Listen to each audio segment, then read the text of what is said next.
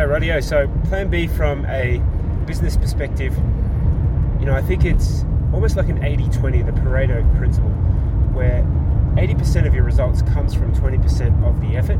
And if I can look back, especially over the last 3 years during the COVID season, I had found that 80% of our revenue had come from just doing the same consistent work, showing up, doing good work, and chasing lots of different shiny things to help in the promise of, you know, getting more revenue, being more stable, bringing more clients to our doors.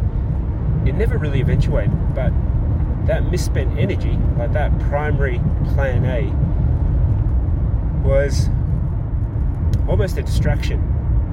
Now, looking back, I'm sort of a person that can accept the way things that they are. I don't sweat the small stuff too much.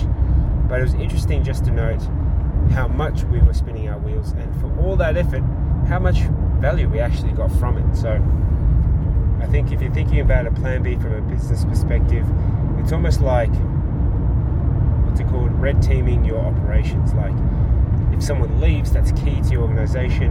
If you have a key service or product that doesn't seem to perform as well as it should, what options do you have?